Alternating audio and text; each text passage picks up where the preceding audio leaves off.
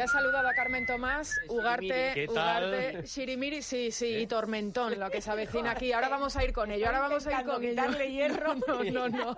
Bueno, vamos a ver, vamos a ver lo que nos dicen los expertos. Pero primero, ¿os parece? Mm. Hay mucha gente en la carretera, hay mucha gente que a las 3 de la tarde ha cogido el petate y ya se ha alargado. Vamos a ver cómo se circula, que hay 9 millones de desplazamientos.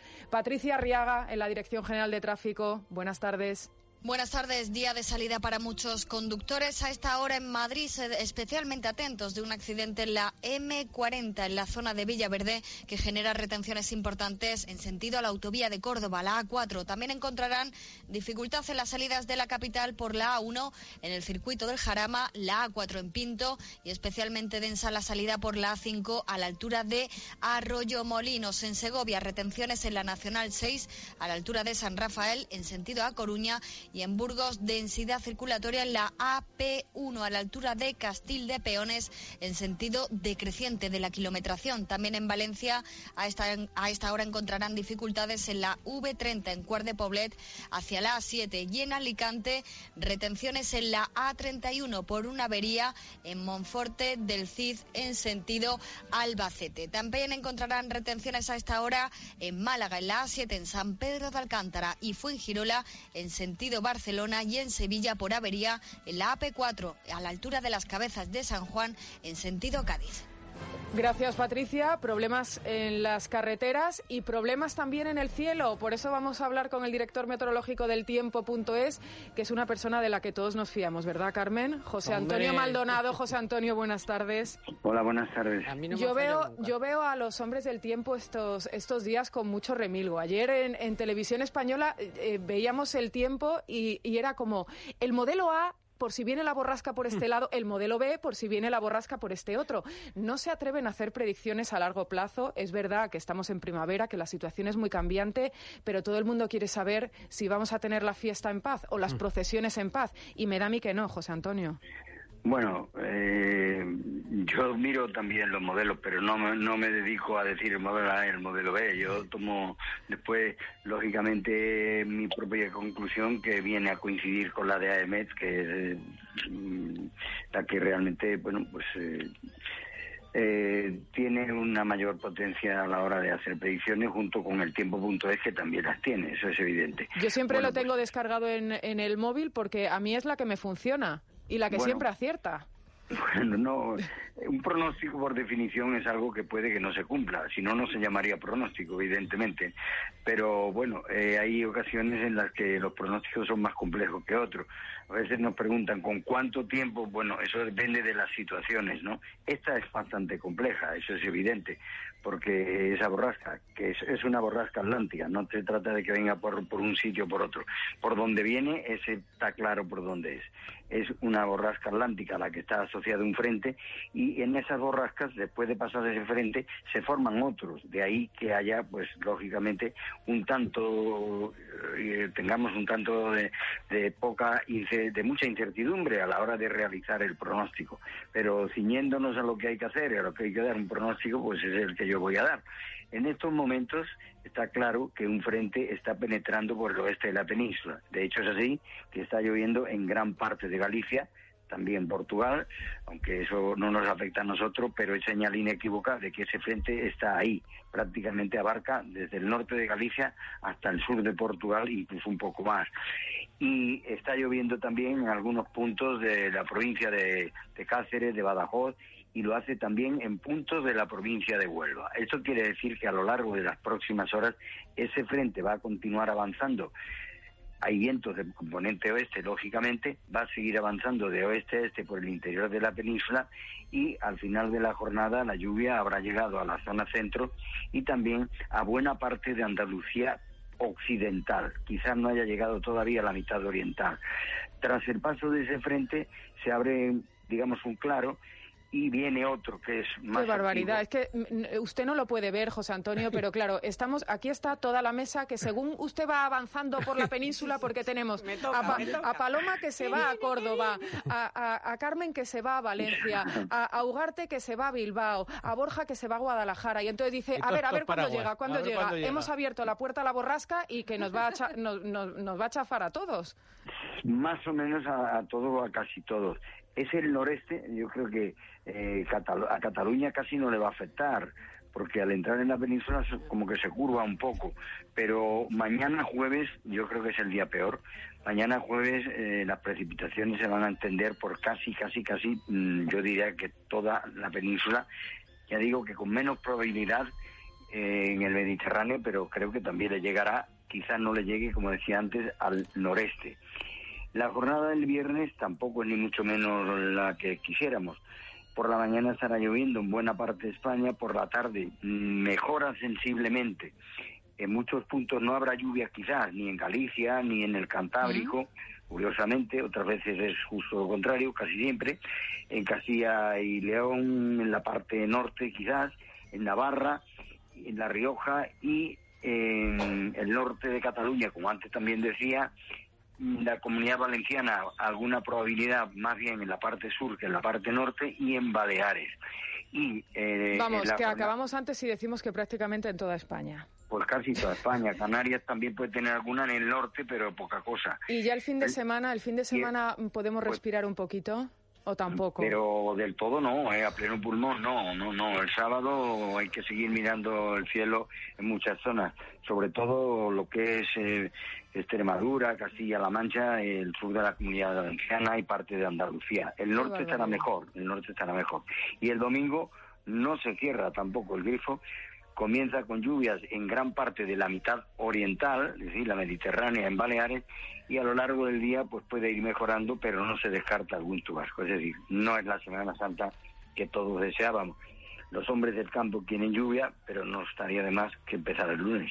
Totalmente. O, que hubiera empezado antes, que hemos tenido unas temperaturas eh, de agosto. Nunca llueve a gusto de todos. Efectivamente. Por eso. Efectivamente. José Antonio, muchísimas gracias. Mm, perdona que te diga que respecto a las temperaturas, mañana las diurnas experimentan un bajón sensible. Se acabaron los 27 grados en Encima. Andalucía. Encima. Oh, bueno, pues nada, todos son malas noticias para los que quieran disfrutar de buenos días. Es verdad que el campo agradece esa lluvia, ¿eh? que es verdad, y nunca llueve a gusto de todos. Muchísimas gracias. Gracias a vosotros. Pero aún así, aquí en Radio hemos contado que la ocupación ronda el 90% en casi toda España. No, claro. es que hasta hace dos días te daban sol. Bueno, no, pero porque necesita. la gente que más da. Yo, por ejemplo, ahora qué voy a hacer, porque llueve, no me voy, pues no, pues se hace otra cosa, se come, se bebe, se habla, se tal, se, exacto, se tal, se cual. En vez de pasear. eh, nos da tiempo hasta que vengan los servicios informativos con el boletín y con las últimas noticias. Y ojo, que tenemos novedades sobre el debate. Ojo, ojo. Eh, Borja Medina, te vas a Guadalajara, pero antes Cuéntame qué quiere hacer en Marea, porque son de estas propuestas electorales o, propuestas en campaña disparatadas que hay que comentar. Pues sí, porque Marea ha solicitado estos días de atrás a la mesa del Congreso eh, medidas para implementar una lengua de signos gallega. ¿Eh? Una lengua de signos gallega, sí. A jorobar. claro, en el escrito además preguntan al gobierno cómo piensan paliar lo que ellos consideran como una carencia lingüística, pero no sé si creéis vosotros que de verdad eso es una carencia lingüística y una petición además de las... Lengua de signos en gallego, estás diciendo. Eso es. ¿He oído bien?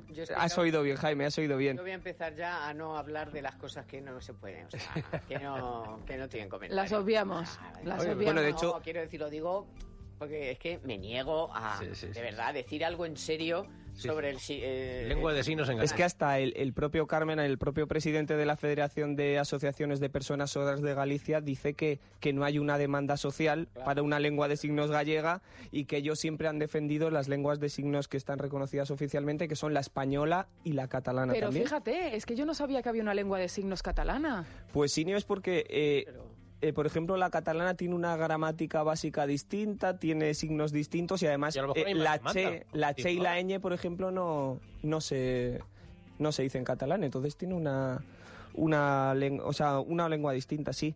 Y, y bueno, ellos aprenden en Galicia la española pero bueno, dicen que es compatible con que en cada comunidad eh, las personas sordas adapten ciertas palabras, por ejemplo en Galicia alguna palabra que no se use en el resto, pero ciertas palabras. Hombre, carajo, pues...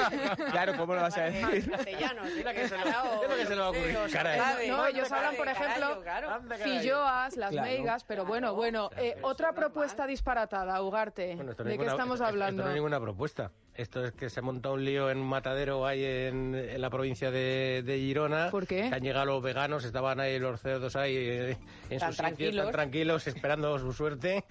y resulta que se han encadenado, se han montado un pollo tremendo, han tenido que llamar a los mozos de escuadra, vamos, pero hay un, un follón, se montó un follón bastante importante, ¿eh?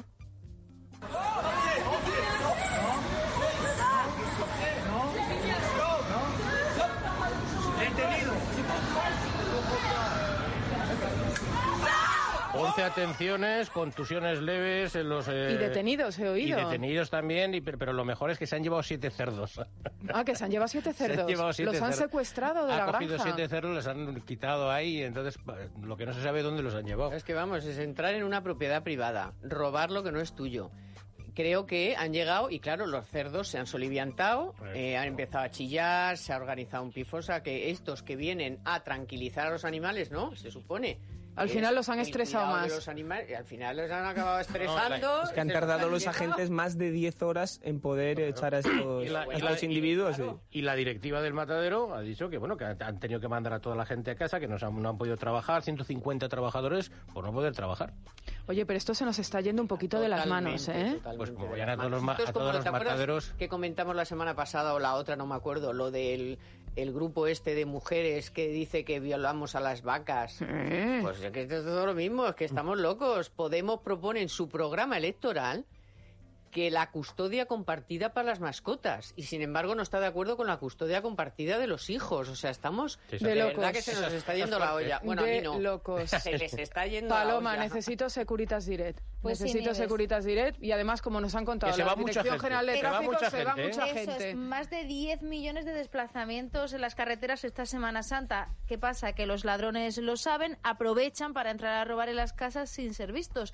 Pero Securitas Direct protege tu hogar para que podamos disfrutar tranquilamente de la Semana Santa. Hay que llamar al 900-130-900 o calcula online en securitasdirect.es. Vamos a escuchar lo que nos tienen que contar los servicios informativos. Ya les digo, tenemos información calentita del debate electoral, el que se va a celebrar en la cadena pública y el que se quiere celebrar en la cadena privada, en A3 Media. Luego lo debatimos aquí con Carmen Tomás con Manuel Llamas y con Cayetano González. Nos vamos a las noticias.